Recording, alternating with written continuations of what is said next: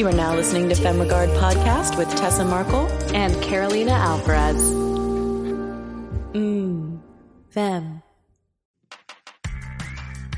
Hey, listeners, want to start your own podcast? Let us tell you our favorite tool. Anchor is the one stop shop for all your podcasting needs. Here's why Anchor lets you record and edit your show right from your phone or computer. So no matter your setup, you can start creating right now. Then it distributes your show to the most popular listening platforms like Apple and Spotify. Plus, it's the only place you can send video content to Spotify. Creators can even earn money on Anchor with ads and subscriptions. Best of all, it's all free. Download the Anchor app or go to anchor.fm to get started.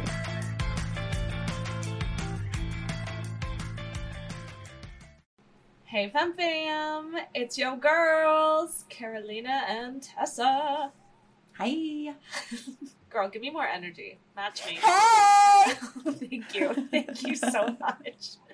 Y'all, it is the last season. Last se- who dare I say last episode. Um, Are you are you fading us? What's, what's happening? know. Guys, we're not quitting. no, uh, we are quitting.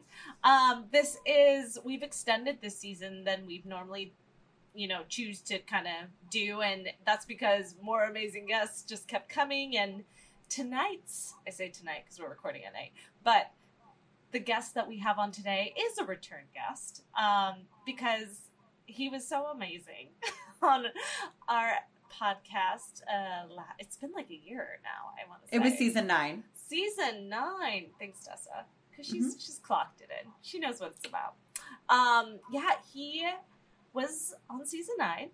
It is Mr. Chris Heck, director, filmmaker, all the things, writer, Extraordinaire. extraordinaire. Um, no, you guys really loved his episode, and if you didn't get to hear it, uh, definitely after listening to this one, go back. Season nine, Chris Heck. He's one heck of a guy. I'm pretty sure I made that joke last time, and he's gonna be You like, definitely "Oh, did. okay, grunts, grunts. I can hear you grunting, Chris. Um, no, but today we were we were just so excited to reconnect and talk about his feature film. Uh, this is his first feature film. It is called The Savage State, and he's currently campaigning on WeFunder.com.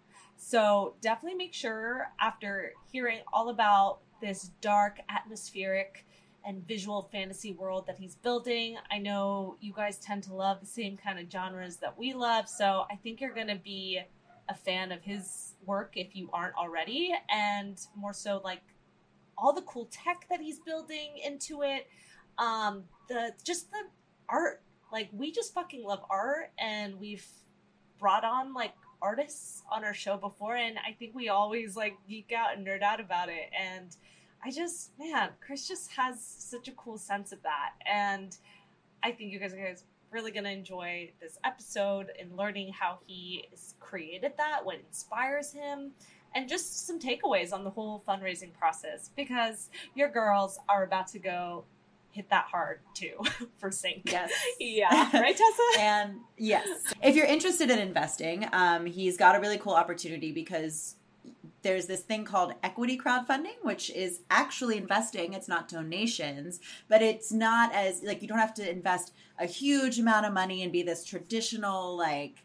Uh, you know, all, all this, all the technical stuff of it is removed. Makes it real easy for anybody to be a part. So if you're interested, the link is in the show notes. It also came out on our newsletter. So if you're not subscribed to our newsletter, go do so. Just go to our website, femregard.com. A little pop up will happen. Put your email in there, and you get some free shit just for subscribing. so, like, win win all around. Subscribe. And also, just to let you guys know, since this is the last episode of the season, and we are going to be busy, busy, busy trying to raise some money, um, we are going to be taking a short break. So, we will still be super active on all the social medias. You guys will get our newsletter. We're going to have a few more out than normal coming up because we're going to be starting our crowdfunding. So keep an eye out for that if you guys want to be amazing and help us out with that, whether that means donating, even sharing, everything helps. But yes, we will alas be missing for a few weeks while we get our shit together. But Oh, don't yeah. worry, we're not quitting. We're coming back. We're not quitting. And some little insight into what our next season may look like. Um, Tessa and I discussed because yes, it's a lot. It's it's a full time job as we get into it in this episode about fundraising. But we're hoping to um, maybe make these this next season more about our journey into it and what we're learning, what we're tackling on. And so they're just going to be a lot of us time. So I hope that, you know, we'll leave with that. They might feel a little shorter, but you're going to get a lot more intimate with us. Mm, It'll be like you're on a date with both of us. yeah. So maybe less cool interviews. I know you love our guests, but hopefully you'll. But that's not to say there won't be any guests. You know, Yeah. if somebody pops up, like we are still open to that. So don't worry. Exactly. So stay tuned. We're not here to to go. I- Farewell. no, I'm sorry. I like All that, right, all right. We're gonna not here to out. go. We're just phase out. It No, I'm her giving that. No, that's- Enjoy.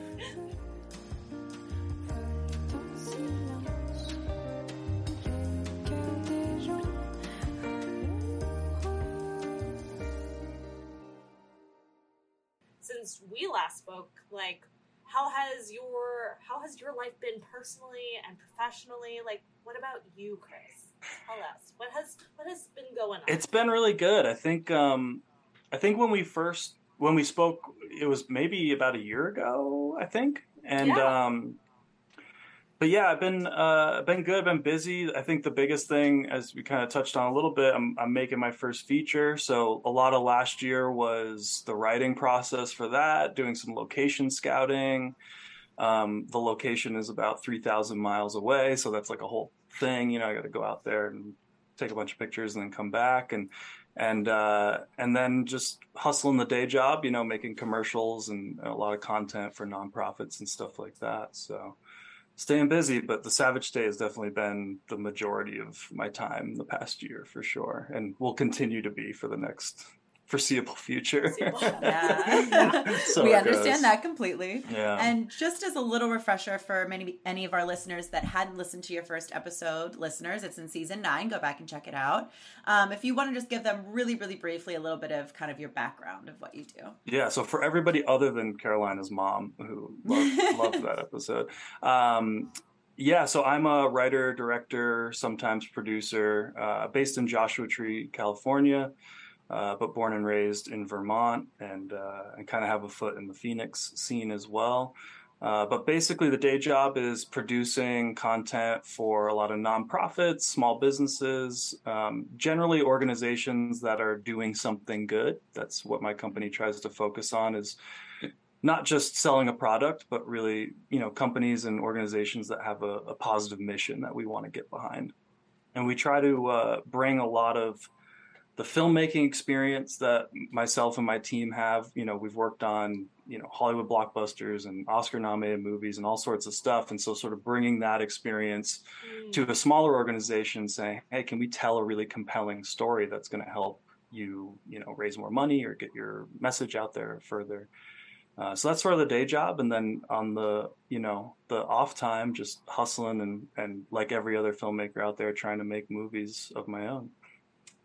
Yeah, I love that that you that you you know meld those two worlds. It's not just you're just making a commercial that you know states what this nonprofit does. It's like you're you're telling it in a compelling way because, I mean, you know, if you look at advertising in general, there's so many tactics and everything, and you they really they try to you know suck the consumer in. But if you can tell the narrative and explain why you know this organization is doing the things that they do in a compelling way and make it artistic like that's a real turn on for people like that actually really makes people want to get involved Yeah, I think for us, you know, it, we look at what's happening in the marketing and advertising industry right now is everything's going shorter and shorter and shorter. So you've got a 15 mm-hmm. second spot, a seven second spot, you know, because everybody knows, you know, we've lost our attention spans. And so while the industry sort of moved in that direction, I thought, let's go the other way. Let's make a 15 minute spot you know, which is essentially is a short film, you know, and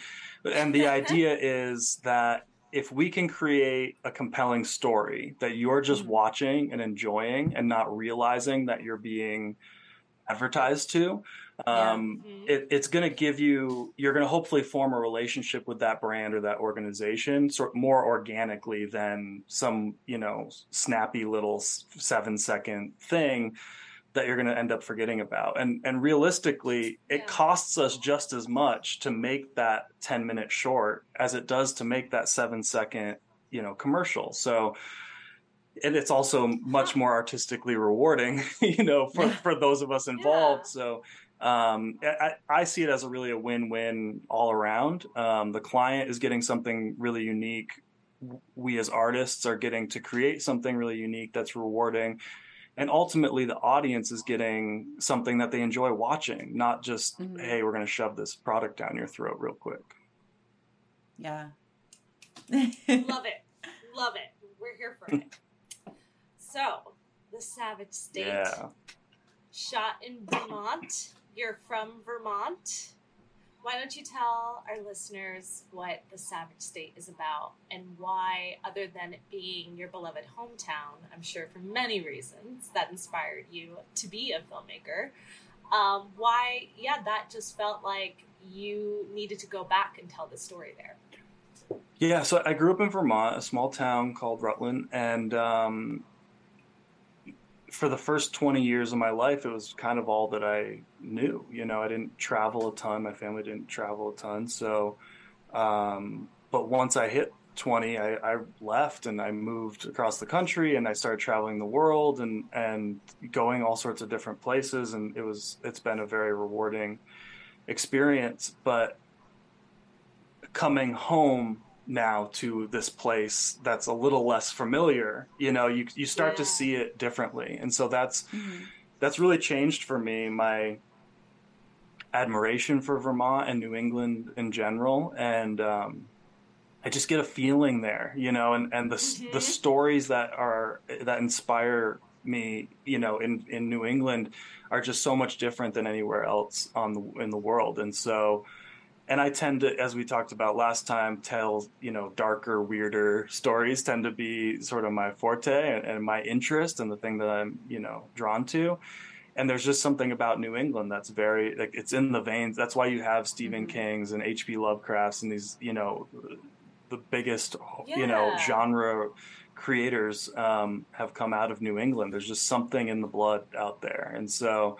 Um, every time I'm back there, I'm, I'm very drawn to that. And so for a long time, I've been wanting to make my first feature, but couldn't really settle on what it was. You know, I had Mhm. a lot of cool ideas, you could say, but if you're gonna if you're gonna commit years of your life and, and other people's time and, and other people's money and your own money and all these resources to create something, it's got to be better than just oh that'd be cool. You know, it Mhm. has to really come from the heart. It's got to be something you're you're committed to just telling. And hmm for me, a huge part of that journey was a lot of this nonprofit work that I've been doing. You know, for a long time, I was working with an organization called Not My Kid, and we were helping people who were in recovery, people who uh, maybe have been affected by suicide, you know, things like that, tell their story. And so I, as a filmmaker, was helping them tell their story in a in a do- more documentary sense. And so it started to get ingrained in me of how am I going to tell my story, but not in a documentary because that's not my Mhm. that's not my style. That's not how I uh, express myself. And so instead, I wrapped it up in a dark fantasy, you know, sort of similar to, you know, I compare it to stuff I grew up on, like the Neverending Story or, or you know, Studio Ghibli or Jim Henson, you know, like those really handmade uh, sort of fantasy films that you don't really see existing as much anymore. Yeah. And I think there was also something about that era that a lot of those stories had really heavy themes. And Mhm. I feel like sort of post Toy Story, Shrek, you know, like kids movies really changed and they can certainly explore some some things, but for the most part it's sort of tongue in cheek jokes and and that sort of thing and I wanted to create something that I would have enjoyed when I was 10 years old and something that would have helped me process what I was going through at 10 years old. You know, because mm-hmm. I think ultimately the escapism of fantasy, when it really does its job, it helps us process reality. And so I wanted to create that. And so hopefully, some 10 year old kid can watch this movie and, and, and feel seen and feel understood a little bit more. Um, so that's sort of where it came from. What that ended up being was, um, like I said, it's it's sort of a dark fantasy. It's it takes place in 1850s New England. It's about a, a boy who's aban- been abandoned in the woods, and he sees a shooting star crash and decides if I can go get that star and bring that back to my family, then uh, maybe they'll let me back in. And so it's his journey through the the wilderness uh, and encountering all sorts of creatures and beings uh, to to get this fallen star. Very cool. That's a really good point you make too. I guess I haven't really thought about it. Like, yeah, kids movies when we were growing up were way like darker, and. I don't even necessarily mean like the actual content of this of the plot, even though sometimes they were, but sometimes they weren't. But just like yeah, the, they were they were fantasies for mm. kids, and like sometimes they were really creepy. Like the Dark Crystal, if you guys yeah. remember that movie, like yeah. that was a creepy movie, you know. But they were made for kids, and they were you know made to like yep. tell this deeper story. And so, yeah, it's really cool that you're doing something like that again because you're right. We don't really see that anymore. Kids' stuff is a lot of times way more and I do think that like Pixar's starting to like get a little deeper into the stuff now, but it's still not like as spooky and fantastical as it used to be. Yeah, yeah. And I think, I mean, I, I, think very naturally there's a there's a, a want to sort of protect kids from mm-hmm. you know certain types of themes and stuff, but. It, when I think back to what I was experiencing at that age in in real life, you know it's like it's heavy stuff and and i think mm-hmm. a lot of kids are going through heavy things and they need content they need media to, that that sort of helps them understand that world and those realities not just something that helps them forget about it because then you end up but 34. They, then they hop on social media and they see horrible things right. anyway absolutely everyone has a phone so it's like how they're already exposed to yeah. it or pre-exposed to it and then you know your your film can help them navigate an understanding mm-hmm. of what what is even going on in the world because that's what to me the the young kids that um, before I landed this full time I was doing some nannying and wow like these kids are so intelligent and they're so with it like they know everything that's going on in the world like you can literally have a deep dive conversation about culture, uh, economics with an eight year old.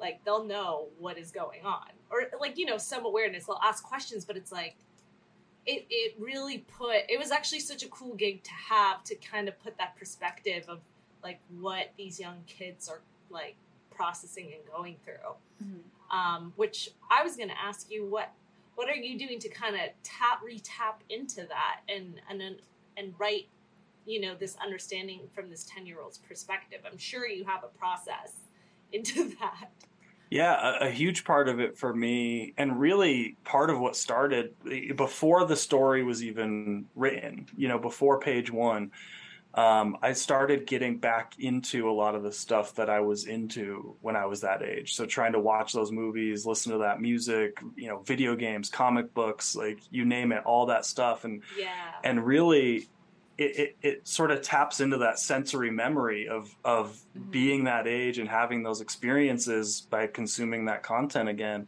and so it really helped bring me back to that age range um, and sort of put me in that mindset. Um, and then f- from there, I really stopped worrying about making a kids movie. You know, I, I, I even. Sh- I, I, was thinking you were going to say that at some point. You're like, at the end of the day, because they process it. exactly. You know, they, yeah. they're still processing it just like we the are. The only thing yeah. I've been conscious of is just, you know, we don't have anything in it that would be, you know, uh, explicit, you know, no swearing and mm-hmm. nudity, things like that. Nothing that you would that would give it an R rating. Um, but other than that, I'm like, I'm just gonna, gonna do well. yeah, I'm gonna well for you in distribution. let me tell you. uh, so you know, my thought was, if I try to focus too much on making a kids movie, I'm to be talking down to these children rather than just making something real and something that comes from the heart and is is authentic, even though it's fantasy. Um, yeah. the, the people that it's that are supposed to connect to it are going to connect to it, and those who aren't supposed to connect to it, then they won't. And that's, I think, uh, what makes a good film. Like a film that we love is a film that somebody else hates, you know, or it didn't work for somebody else. So Yeah. Absolutely. And it being in the fantasy genre and having your monsters that you're creating or or friends, monsters or friends, I don't know, they can be both. Um, are we talking visual effects? Um, and the like, how are you building that? And is your are you gonna have a child actor? Are we working with a kid? yeah, yeah. So Oh, honey, tell us. Yeah, tell us all these deets. I have so many questions. Now. you know, anybody who's listening to this who's a filmmaker has heard the rules before. You know, Uh-huh. don't make a period piece, don't use a kid, don't you know, like there's all that Mhm. that stuff. And I, I think there is some validity to that, but also there's smart ways of working around it. You know, and so Absolutely. for instance, it being a period piece that takes place in 1850s New England, um, that 90% of the film is in the woods. So we can make a period piece, and all we got to worry about is dressing our, our actors. We're not downtown New York City or something like that. So right. um, there's ways of sort of bending those rules. I think it's you know the classic you know the rules and then break them. Um, so uh-huh. we're trying to be very smart about that. I, I like to say that we are ambitious but not naive. You know, we know the rules that we're breaking. Um, but yeah, to answer your question about our creatures, um, it was really important to me that it had a handmade feel to it. You know, once again, Mhm. harkening back to you know like Jim Henson and stuff like that. Um, so there is going to be some real world puppetry going on. Um, Okay. There are going to be actors in elaborate costumes, um, and then sort of heightening all of that with VFX on top of it, which I think is is what from the films that I see I've seen and loved.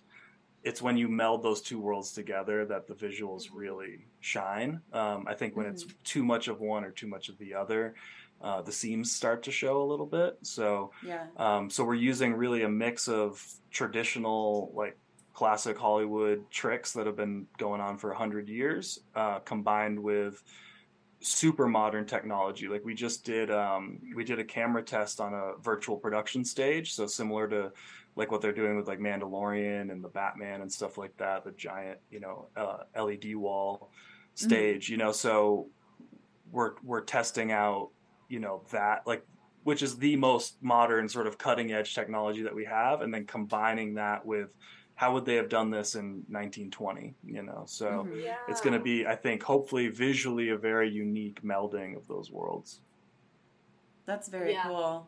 It's really cool that you can that you're able to you know uh, combine all of those things. You know that you have like both the real world setting of the literal woods and then you know like a sound stage and to mix all of that together. I think is something that like if you haven't already done it, you don't always necessarily think to do. You know what I mean? Like as a filmmaker, that might not be the first thing people think of that you can combine all of these things. yeah i think it's really important to stay up on what's going on in the industry you know and, Mhm. and just uh, i tend to nerd out on the tech side of things but you know just using that you know the led walls as an example you know as soon as i saw that that existed and that how that was being used in you know tandem with unreal engine uh, i knew that was going to be the future and so I, I downloaded unreal and started learning it and you know and, and just enough to be able to speak the language you know i'm not going to become right. some great VFX artist, but enough that as a director I can communicate, you know, adequately. And so I think it it really helps us to stay on the up and up of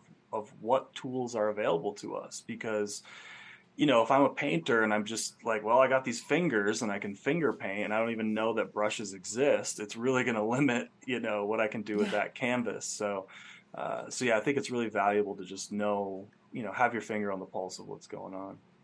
Yeah.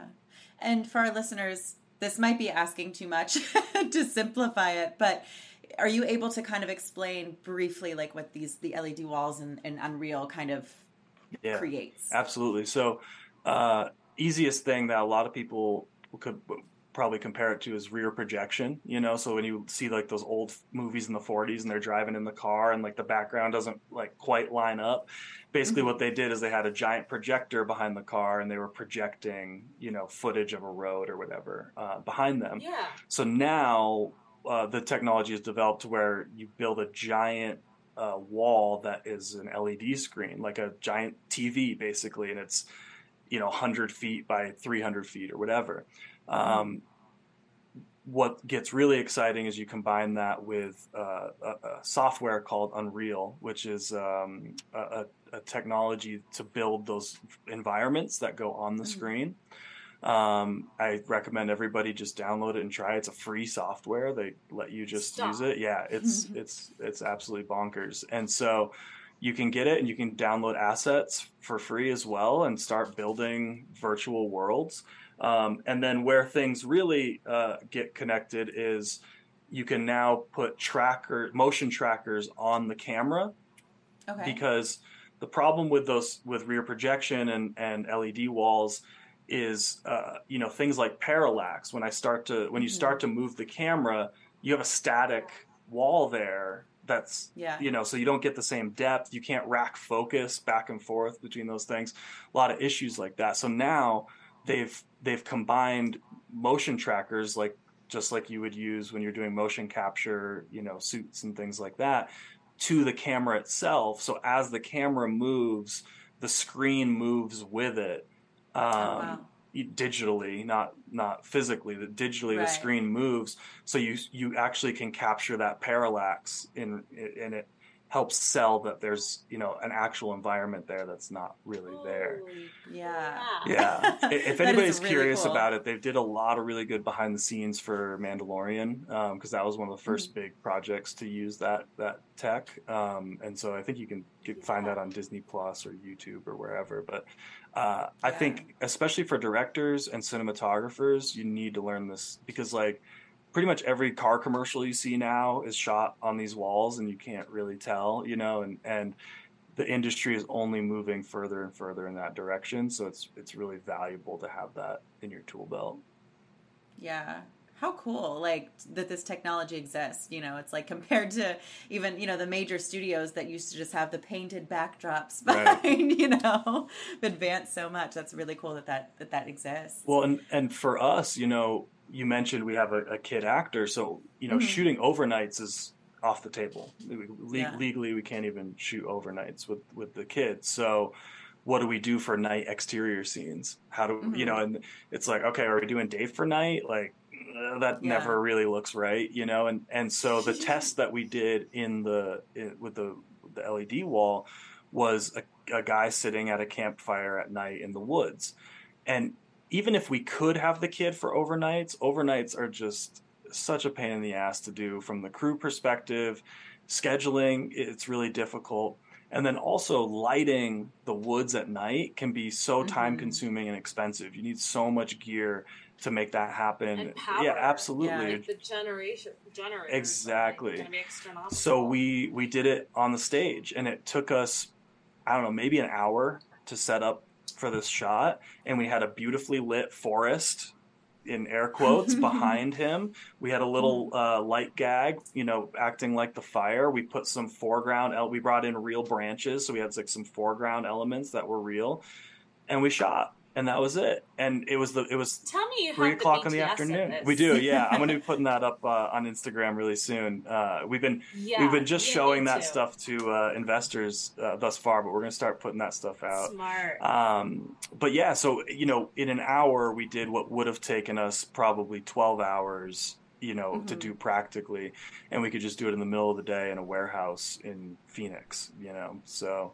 Yeah. uh, I was just gonna ask, like, where did you find this venue of choice? Like, was it back in Vermont? Are you gonna fly the kid out to AZ now? Like, that's so cool. Like, that's that's in your like back backyard. Yeah. pretty much. Yeah, luckily- to have it there. luckily, with all my connections in Phoenix, still, I heard about this stage, um, Mhm. uh, Ah. 300, 3,500 degrees Kelvin, I think they're called. Um, and they they offered to do a free test day. They're like, hey, just come in and, and use the gear and, and try this out and see if this is going to work for your production. Um, so we did, and uh, yeah, so you know, it could be a case where we need to bring the kid, you know, out to do that uh, if we go that route. But we're already bringing most of our crew to Vermont, so it's you know, it's just it's going to be a plane like a ticket one way or the other. Yeah. So uh, so yeah, but these stages are popping up all over the place. I heard about there's one in New Hampshire. Uh, obviously, LA's got probably 500 of them by now. I was just gonna say. So yeah, they're they're popping our- up all over. yeah. And- Wow. So let's talk like logistics of this for like producer minded people like ourselves. Yeah. So because you're in your finding funding stage as well with your film. So like what kind of does this technology cost? Like is this does this up your budget considerably or is it actually pretty affordable? Talk to me about that. Yeah, I mean, hard numbers. If you were, you know, a professional crew coming in shooting a commercial on a stage like that, it's not cheap, certainly. Mhm. And there's now more like different people that you need to hire as well. Like there's certain Mm. techs that work with that type of gear. Um, so there is a bit of a balancing act that needs to happen. You know, Okay. uh, luckily we have some relationships and we can kind of start to make some deals and you know people that just want to see the movie get made you know we can work some stuff out that way um, but you weigh that with getting a you know two ton grip truck out into the middle of the woods and Yeah. the 12 people that it's going to take you know that budget number starts to really get up there as well to, to shoot it practically so it's a it's sort of a balancing act of of those things Yeah, that makes sense. Yeah, I was. That was going to be one of my follow up questions. Are is that would you have to hire a technician, an operator to like help run this stage? I guess. yeah i think Like that is trained to run this stage. I think most of those stages sort of come with a, a crew. Like you, you got to pay Yeah. them obviously their rate and whatever that is, Right. but you're not, you know, putting up a Craigslist ad looking for, you know, a stage Yeah. person. Like they they have like their in-house people um, that can handle that stuff. Where it gets a little tricky is is what's going on the screen. So you would probably want to have uh, an art, an Unreal artist, you know, Mhm. uh, in pre-production designing those backgrounds. the state, the Yeah. background. Right, and and what's really exciting about that is you can then in Unreal put a, a digital like a virtual camera, plop it down, and start to see what your actual shots will look like. So you can actually be prevising with the backdrop backdrops that'll be actually captured on the stage as well. So cool. Yeah. My mind is just like blown by how I, I guess intricate, you know, this this is. Yeah, Very cool. it's really exciting. Yeah. Hey, Fem Fam! Have you heard us raving about Jambox yet? Because let me tell you, it's such an amazing tool for filmmakers, podcasters, advertisers, and anyone who needs music for their projects. Jambox.io is so versatile. They've got songs and sound effects organized by artist, genre, mood, and tags. And they're actually affordable. For as little as $9.99 a month for independent creators, $6 a month for students, or $19.99 a song, you can choose whether a subscription based membership or a la carte pricing works better for you. And they're flexible. For individual creators to commercial to advertising to theatrical release, they've got you covered. Plus, they're constantly growing and evolving. With new songs and playlists all the time and customer service on point, they really do have everything you need. We've been working with them for a while now and couldn't be happier. That's why we have a special coupon code for our listeners. For 10% off your purchase, make sure you enter code FEMME10 at checkout. That's FEMME, F-E-M-M-E 10 at jambox.io, where they connect creators with ridiculously good music and sound effects. What uh, what cameras are you going to be working with on the exterior shots? Um, we've been talking. Uh, my DP, we we just had that conversation recently. Um, he has a Alexa Mini and and loves the Alexa Mini, and um, Cool. I personally, I'm not like I'm not the type of director who really likes to stick their hands in that those decisions. I'm like, hey man, I trust you. You're good at your job. Camera looks beautiful. You know, we've shot some other like stuff if they're on it. so- speaking your language in terms of what you you both see the vision i feel like that's what matters the most. I'm like you understand the kind of light the Mhm. color that i we like want throughout the film and i feel like that to me as long as we're on the same page there you can use whatever camera i believe to like capture that like Yeah. our cameras are good the thing I'm more excited about is lenses, honestly, because I feel comfortable nerding out with you guys because this is a filmmaking podcast. So yeah! we, um, one of our biggest, uh, probably our biggest visual inspiration for the film is paintings from that period. So we we made the choice to Nice. rather than pulling inspiration from other films and and the language of cinema we're looking to paintings from 18 the eight, mid 1800s you know and specifically um, the Hudson River School painters who were all working up in that area around that time and actually the title The Savage State comes from a painting by Thomas Cole that was around Oh. that that period that is so cool yeah, and so part of that is how do we lens this, you know? And so uh, my DP, thankfully, is is like a little mad genius, and and so he's literally like rehousing old vintage lenses to be able to fit onto this camera, and so we can get like interesting glass distortions to sort of better match what you see on the edge of paintings. You know, like Mhm. if you really study a lot of those paintings of that time, you know, they would put a lot of detail into the subject, but then around the edges, it sort of gets blurred and and and Yeah. you know melded Like in vignette. exactly. almost Exactly. Yeah. So we're looking at like how do we create that now with a lens, you know, that same sort of Mhm. feeling and effect. So uh, Just slap a little Vaseline on it. I mean, we are that we are not above that at all. We, we do all sorts of crazy tricks. I mean, I'm I'm kind of known uh, as being the director who just like throws weird shit in front of the lens. You know, I always Mhm. in my camera bag have like a little bag of like broken glass. Basically, it's all sorts of different pieces of glass and plastic and all like stuff that I've found over the years that we like to put in front of the lens to create different effects. And so we're going to be using a lot of that on this film as well. Very cool.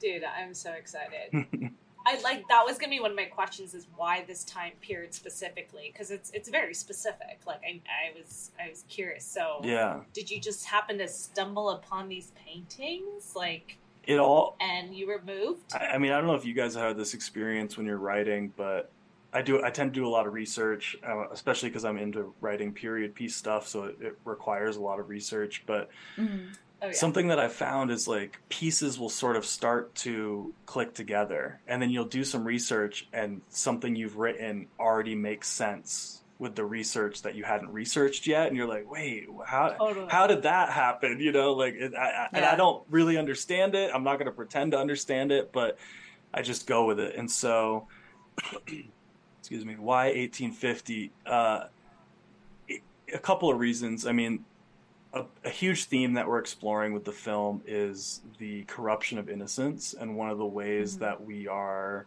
showcasing that is is the effect that man has on nature. You know, and how we are these parasites that just go around destroying the planet basically and, and we need to all Yeah. learn to live in more you know in harmony with nature well in the mid 1800s in new england like the land was pretty much clear cut. Like they were just destroying the forest because so much relied on on lumber and timber. And so you had a, a starting to you you started to have a growing sort of consciousness of uh, people being like, hey, like maybe we should be protecting this more. Um, Mhm. And then out of that came art, of course. And you had these painters who were really emphasizing those landscapes and saying, look at how beautiful this is, you know, making Mhm. people look at how beautiful the land was so that they wouldn't destroy it. And, and from that, you ended up Mhm. having some of our first um, national parks, you know, started to be established to protect the land. Um, so that was a huge part of it. Another part of it that uh,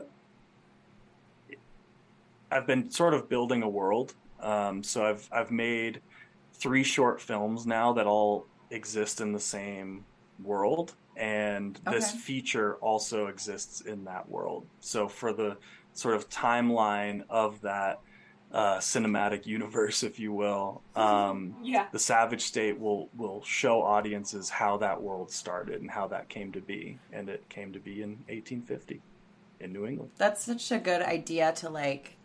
I mean, you know, everyone says make shorts before you make your first feature, but to actually have them all kind of in the same cinematic universe, as you say, you know, like because that then lays that groundwork for you that you can keep going. You can keep making features and they can all be interconnected. And this has like that allows you to have that proof of concept, show that you really understand this work, this world, all of that. Like that's it's just a great marketing, etc. tool for you, you know. Yeah, I mean, I've for Yeah. me, I've always really admired, you know, like Tolkien and and even looking back at like Greek mythology and and any time that um, stories are interconnected and characters are interconnected. Even looking at things like Star Wars and Marvel and you know these worlds where you can go into one film and enjoy it and just be like, oh, that was cool. I know nothing about anything else, and that was fun. Or Yeah. you can know the whole backstory and who these people are, and you can see, you can pick. I love that stuff, and so I've always, you know, had my heart set on creating that, and so I started with shorts, you know, like I said, and now moving into features, and then hopefully branching out into all sorts of other, you know, different types of media um, and exploring this world really for the rest of my life. I want to tell stories that that expand in this this world that I'm creating. I love that. Well, because there's so much now that you are about to like do your first big piece on it, so to speak. Like I just feel like since you already have a love and you're continuing to grow it, that there is like much more. There's just room for you to keep building it and building it and finding those layers, which can be so like I think as a writer so cool to continue on. Um, so do you think? I mean, it's hard to speak right now, maybe, but do you picture it to continue to move in the future tense or keep going back Um, in time? uh, Or do you see time as like a non-linear aspect in life? so yeah, so do you view time Time doesn't non-linear? exist. Everything, everywhere, all at once. uh, yeah, time is a flat circle. Uh, no, I um, exactly. so 1850 for this world like 1850 is sort of there's there's a thing that happens in the movie i won't you know spoil it for you yet but there's a thing that happens that sort of okay. sets things in motion so everything starts there um, and then i have i have an idea of when this world ends as well so i i, I have the of those two bookends which i think is really important everything in the middle we can jump around and so that's the Yeah. hope is um, we can jump through time you know telling these different stories that take place in that window and the Mhm. audiences who really want to be engaged and want to dive deeper will start to see the connections but also just the average moviegoer or book reader or whoever they are um, can just enjoy that that single thing for what it is Yeah. Very cool. So I also want to get into a little bit the slightly less fun, but just as important aspect of financing, um, since that's kind of where you are on your timeline of production right now. Um, and that's where we are as well. So we're extra interested to know um, how you decided to go the route that you did, you know, donations versus um, uh, investors versus equity crowdfunding you know all of those sorts of options that we have as filmmakers how did you decide to go the route that you are Yeah. So we are we went the crowd equity route, Mhm. um, and for anyone who doesn't know what that is, it's it's essentially a, there's new laws in place that there used to be a lot of restrictions on investing. You know, you had to be an accredited investor to be get involved in something like this, and I think that was really important. It protected people from being scammed. Um, but now the laws have sort of loosened up a little bit and, and made it possible to make very small investments into a company. And so you'll see a lot of startups now, you know, raising from friends and family, and you can throw in a hundred bucks and be an investor in this, you know, Mhm. company. Um, and now more and more filmmakers are starting to do it as well. I mean, Jim Cummings famously is, has killed it, you know, with a couple of films and, and been very successful, not only raising the money, but then recouping the money and getting great distribution for these projects. And Mhm. what's really exciting to me about that is Hollywood and filmmaking forever have been surrounded by gatekeepers. Mhm. And you need to get to this person, to that What? person. To... Shocking revelation. um, and so, you know, as this like kid from a small town in Vermont, like I, I don't even know where the gatekeepers are, let alone how to get to them and how to, you know, entice them into this weird ass fucking project I'm trying to do. they already have their format. They have Yeah, their exactly. equation, and if you don't fill it fit into the variables, you're not. It, they're just not going to greenlight it. That's it's still such. Yeah, it's mind blowing that it's still that. so similarly to what I think you know sites like Kickstarter and Indiegogo did, where where you could now go to your friends and family and your audience and say, "Hey, we want to build this thing. If you donate, you can get a T-shirt or whatever." Mhm. Now with sites like WeFunder, like where we are, it's not a donation; it's an investment, and you're actually buying a percentage of that company that owns the film. And so when that Mhm. film then recoups its money, fingers crossed, um, you know, it goes back to the investors, and and we all sort of split that pot. And so, what's great about that, I think, for me, I, I never did the Kickstarter thing, I never did the Indiegogo thing. I just never felt like I had the right project for that, and and didn't want to tap into my audience for that. But then once things like crowd equity opened up, I f- I felt more comfortable now reaching out to friends and family and saying, hey. It's not a donation. Like Yeah. when when this film sells, you know, hopefully then you're going to get your money back, and and that Mhm. to me just is a much better uh, much better situation. Now, obviously, it has its uh, shortcomings as well. I mean, it's a grind. That has been the biggest lesson with doing something like this. Anybody who's done any sort of crowdfunding campaign knows it, it it's a full time job in and of itself. Yeah. I mean. I sent 200 emails in the past month, you know, like personalized, not just copy and paste 200, like right. Right. personalized, like, hey, how you been? What's going on? Here's my project, you know, like connecting with people that I haven't talked to in years, you know, and just trying to uh, see who's interested in this project and interested in supporting me and the film and this story that's being told. Yeah. Yeah, I mean that's the thing. It's no matter which route you take, whether it's, you know, traditional crowdfunding, investors, whatever, like you have got to be on top of everyone you know, you know, it feels like begging for money, but you also a lot of times come to see how many people then are supportive of you and do want to see you succeed and want to have a hand in that. Even if they can't afford to be like a big investor you know they want to donate something they want to help you out which is promising. Um, but yeah going this route it's it's nice because it's you are giving something back besides you know a t-shirt which is kind of carolina and i are figuring out right now like what are the kind of rewards that people do want you know again a t- Yeah. a t-shirt's kind of like and some We, people we, hey we vetoed the t-shirt. yeah, I get it. Some people do love merch like that. It works for some people, but like that from the very beginning was like that's not what we want to give. That's not what our audience wants to get. You know, so this gives them an actual percentage then of a return.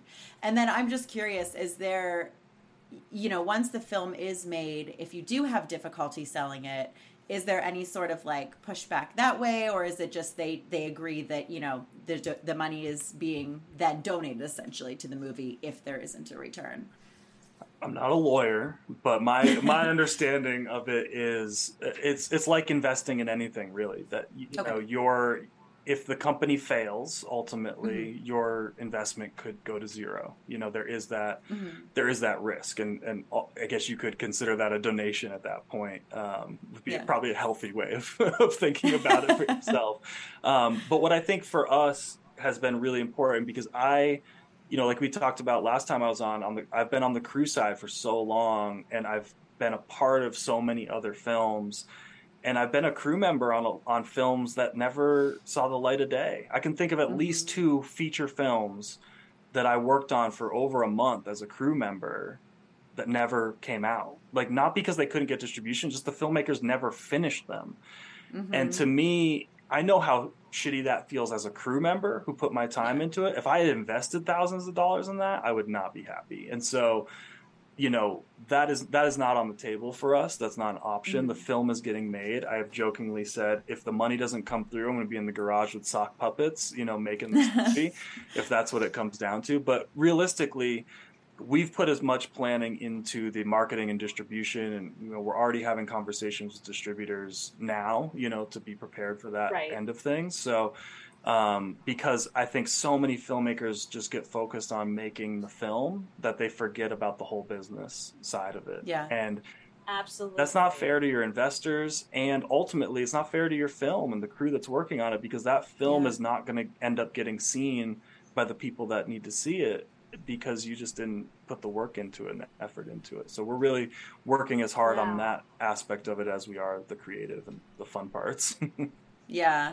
Yeah, it is so important. I mean, we say that all the time with the things that we, as soon as we really start on a project and it gets anywhere beyond like, hey, we've got this idea, like, we're like, we have to see it through, you know? And of course, you can't guarantee that anyone's going to buy it. You can't guarantee that it's going to get into any festivals. You know, those are all the hopes. But like, if you can at least finish it and have it that you can show people, like, ultimately, I mean, that's got to be goal number one, you know? Yeah and you can guarantee well, the effort that you're going to put in. I think that's important. Yeah. You know, because yeah, you can't. You, there's no result out there that you can actually say 100% is going to be a thing, but you can right. guarantee that you're going to work all day, every day at making that happen, and mm-hmm. that's what we're doing. yeah. No, that's that. That and having like the overall plan. I think this being our first feature as well, like going into the proposal and coming up with as clear as we could to just even understand all the different various windowing aspects and platforms, the the digital streaming platforms, OTT, all of that shit.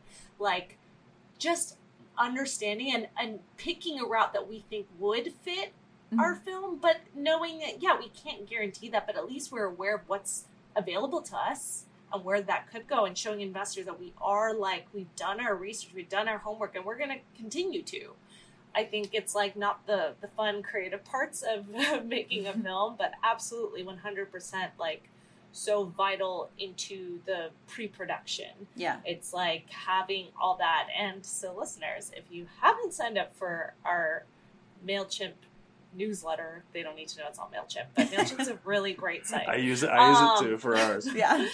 It's so great. And sponsored and so by Mailchimp. we wish. we, yeah. but yeah, if you sign up, we we give out this free template that's super edible to to fit into your film because we have some examples of like what we did for ours.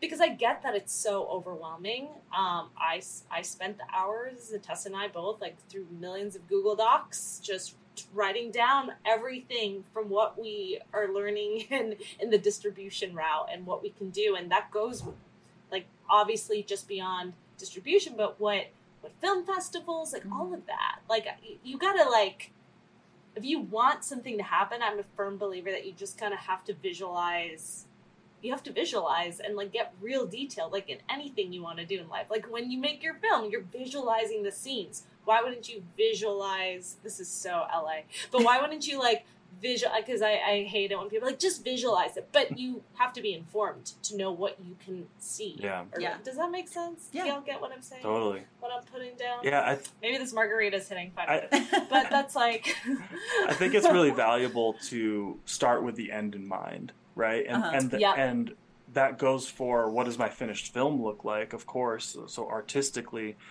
but after that, beyond that, you know, we already have a list of festivals to submit to and what the dates are, and so like we know, like okay, we're working towards exactly, maybe, you, know, you know, and exactly. then and yeah. then distribution. What does that look like? You know, and what does a poster look like? You know, and just mm-hmm. having all of that stuff in mind now uh, it is so valuable and ultimately can alter the way that you're going into production you know so you know Mhm. like okay do we need to spend as much time on that or should we focus a little bit more time on this to make sure that we're creating something that's actually going to be seen by a large group of people and not just you know carolina's mom after she wa- Yeah. listens to this podcast Sophia's gonna be uh, front row and center wherever it ends up premiering. Let's just say it. I mean, yeah, I think that is I well said that you know you kind of have to see the end in that way in order to even make the thing. yeah and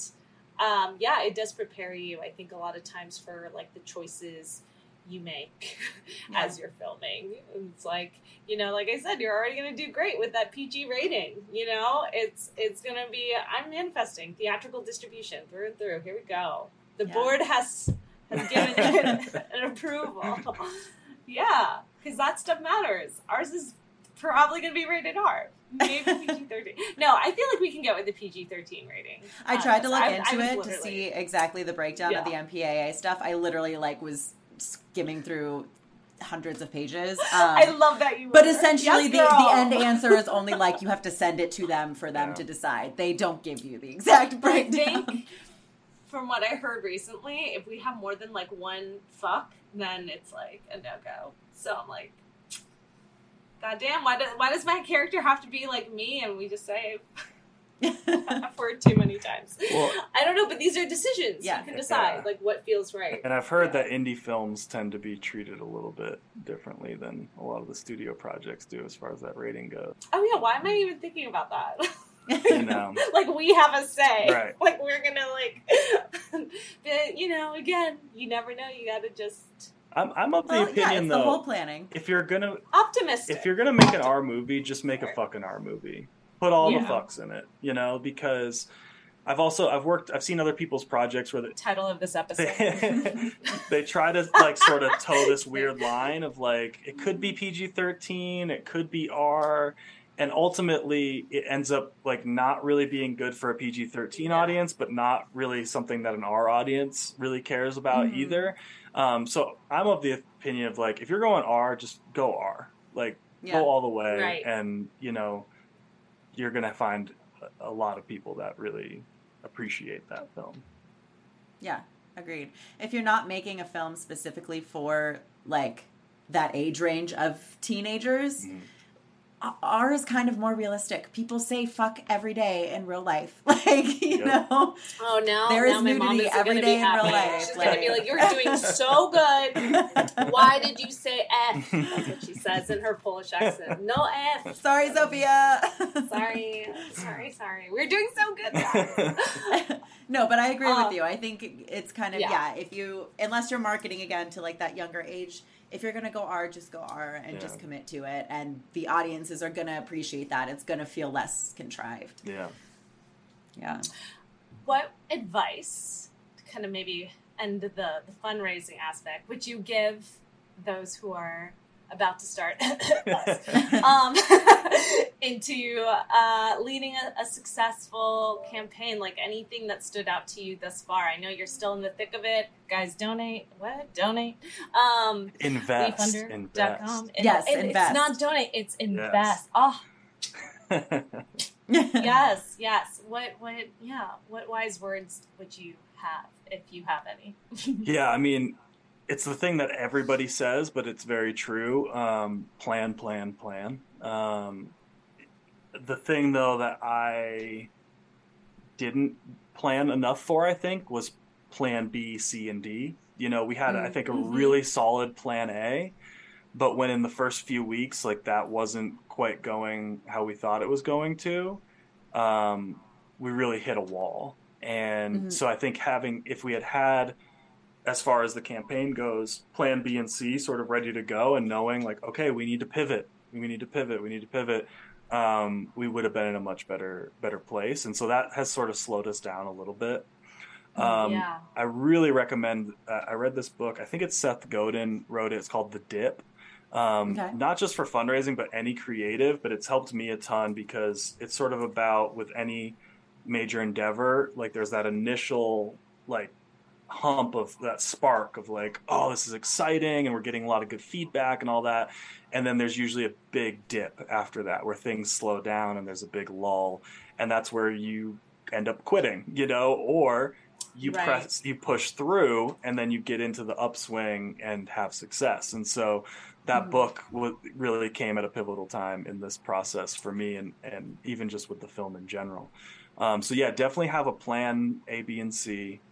Um, No, that's great. Yeah. Yeah. reach out to obviously anybody and everybody who you think could be connected to it. I've also I've found that sometimes it really helps to not just be asking them for money because not everybody can invest or donate with, to your project, but ask them for help. You know, so think about like, oh, what skill set do they have that might help my project, and how can I tap Yeah. into that? Are they a marketer maybe and i can say hey i got this project do you have any ideas for us and and so now they're you know they're thinking about your project all the time and, and you've got a new sort of ambassador out there in the world trying to think of ways of getting your project out there so not just Mhm. asking folks for money but asking them for help in you know in whatever it is that they do that's been a, a big uh, thing for us i think and i think also That's huge. yeah, for sure. And uh, be prepared. I think one thing that I've really learned is folks that you thought would be really responsive and really supportive maybe aren't. And people who you haven't talked to in years are going to come out of the woodwork and be your biggest supporter. And that's Yeah. really unexpected. So maybe just kind of be prepared for to not be totally let down on the one side and also be pleasantly surprised on the other side of that. Yeah, we've definitely experienced that already, just, you know, with the little that we've done and with this podcast and all of that. So it, it is always interesting to see that, you know, but I mean, I'm hopeful. I'm hopeful for your project. I think it sounds like an amazing project. I'm very excited to see, you know, when it does get made and finished. Like, I can't wait to watch the film. So, Thank Wow. you. Yeah, I'm I'm really excited and this is my first time really doing any sort of fundraising. You know, any projects Mhm. that have had a budget before have either been something for a client, you know, and we have that type of a budget or something that I'm just paying for out of my Mhm. own pocket and and this film Same. Yeah. so this is my first real experience doing this, but I think taking this step I, has been there's been so much personal growth for me, especially as an Yeah. introvert. It's like so hard for me to you know get put myself out there and have these conversations, and and so there's been so much personal growth, and so I think even just as an artist, you know, I encourage everyone if you haven't done this type of thing and you have a big dream try doing something like this, whether it's Kickstarter or Indiegogo or, or something that's more crowd equity like WeFund or, you know, Yeah. putting yourself out there and putting your dreams out there is really fucking hard. And you have to be so vulnerable doing it. But that's where that success sort of comes from. Because if you just stay at- home in a bubble and not showing your work to anybody, then why are you making it? You're going to end up with like J.D. Salinger and you just die with like 30 novels that nobody's read sitting in a drawer. so uh, get out there and, and, and make some stuff and, and let us all pitch in and help you make it. Yes, moral of the story. Yes. Chris, I am I this thank you for for saying that. And I think a lot of artists tend to be introverted and find this whole thing uncomfortable. I'm not so introverted, but I still find the aspect of crowdfunding. Tess will tell you right away. I was like, oh no, Yeah. no, no, no, no. I just want a larger donation. I'm going to talk, and I'm still like manifesting that. But like, I know we got to do it. We got to do the crowdfunding work. I mean, there's, especially I think for your first film, like that's just the way it goes. You gotta, you gotta really fight for it, and hopefully, you know, get some return investments once you've successfully done it.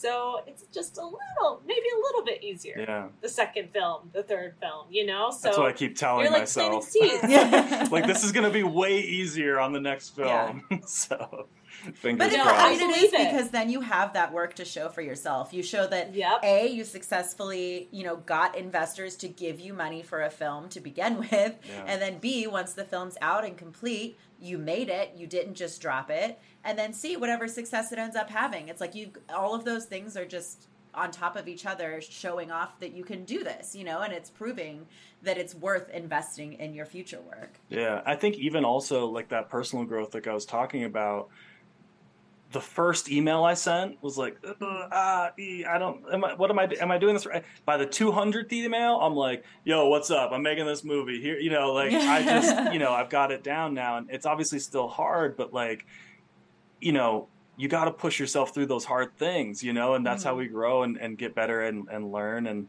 and ultimately, hopefully now when I send 200 more emails, um, you know, it's going to be that much easier to do and, and hopefully heat more results as well. Yeah.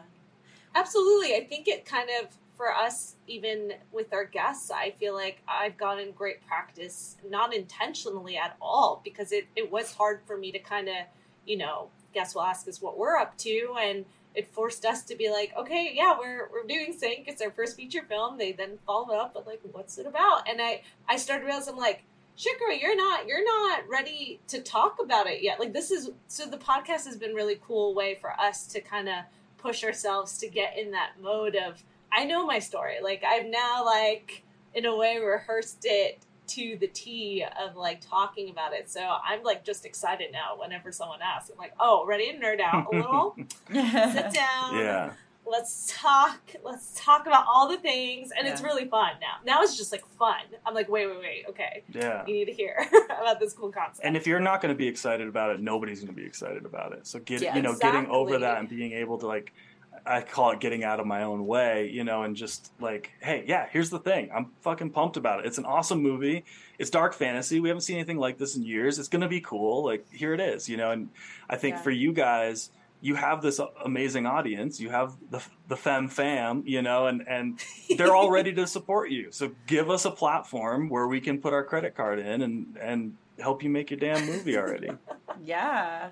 Well, speaking of, to wrap up, um, if you want to share with our listeners the actual link, and I'll type it into the show notes as well, that they can go if they're interested in investing. And then on top of that, any, you know, social media, all that good stuff. In case they haven't listened to your episode, guys, go back to season nine and check it out. But yeah. Yeah, the best place to go right now would be thesavagestate.com, uh, and that'll take you right to our, our fundraising page uh, where you could become an investor if you so choose. Um, there's also a link there where you could um, book a one-on-one call with myself or, or, our executive producer if you had questions about the project or want to find out more before you're getting involved, or if you have some ideas of ways that could help us, um, you could book a call with us right there on the on the page as well. Uh, other than that, I'm most active on Instagram, uh, Chris Heck 13 and also uh, our production company theater 13 uh, has an account as well and we've been posting concept art from the film every week. So Ooh, nice. every week we post new concept art to kind of show you what is to come from the film. So that's a good place to find that that stuff. Very cool. Fam fam gotta gotta stay trending on it. That's no it sounds really cool. I like i mean if I feel like we all like some of the same like period piece. Like I just realized the other day with te- like I don't know if we discovered this on the pod that even though we're set in the the near future, putting it in this future time frame it kind of still gives it period piece vibes. Like we're kind of we're researching mm-hmm. optics and like technology and clothing, like just trying to figure out that world. So I just we love it. I feel like our our community will love your concept too very much so so go nerd out with him y'all and chris thank you for for joining us on this tuesday night thank you guys yes. no that was a lot of fun i'm glad we were able to sync up and catch up and uh, hopefully we can do it again soon one thing i wanted to say real quick about WeFunder versus a Kickstarter or something like that. Mm-hmm. I mean, it sounds like you guys have made a choice and, and it's a good choice, but one thing I didn't quite realize that, that has been, I think, is going to be a big benefit is um, so once you hit 50k on WeFunder, you can start pulling funds because um, because mm. that money goes into escrow, and so if you got all your paperwork done and everything's good, after 50k, you can actually start using that money, but leave your campaign up. So okay. so we can actually start shooting the campaign is still active and we can say hey guys look here's footage here's proof of concept the movie's actually happening so people that were maybe on the fence a little bit like ah, i don't know is this real thing like and then they see some footage and like Mm-hmm. damn that looks cool and now i want to up my investment or i want to put money in or whatever that is Yeah. and so where with a Kickstarter you're focusing on like those 30 days, make or break, and there's something like that's really valuable about that I think, getting people, you know, like hey, you got to come in now or else it's not going Mhm. to happen. WeFunder tends to be a longer haul, which is more akin to traditional, you know, investing. And so what's nice that I've found is like once we hit that 50k, we can go into production and then try to raise the rest basically and, and, and still have that campaign up, which is going to be helpful. yeah, that's really cool. I didn't know that. Yeah. Well, thank you guys again. I, I really do appreciate it. It helps, you know, get the word out there and we need all the help we Yeah. So Absolutely. Sweet. Awesome. All right. Cool. Have a good night. Well, have a great rest of your night. Thanks for listening to FemRegard Podcast. If you like what you hear, tune in every Friday for more tips on the filmmaking business and insightful conversations with industry professionals. We can only grow with your support, so please subscribe, share, rate, and review.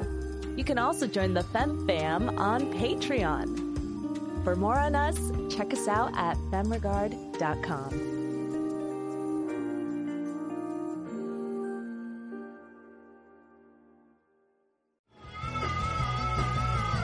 You're listening to the Geekscape Network.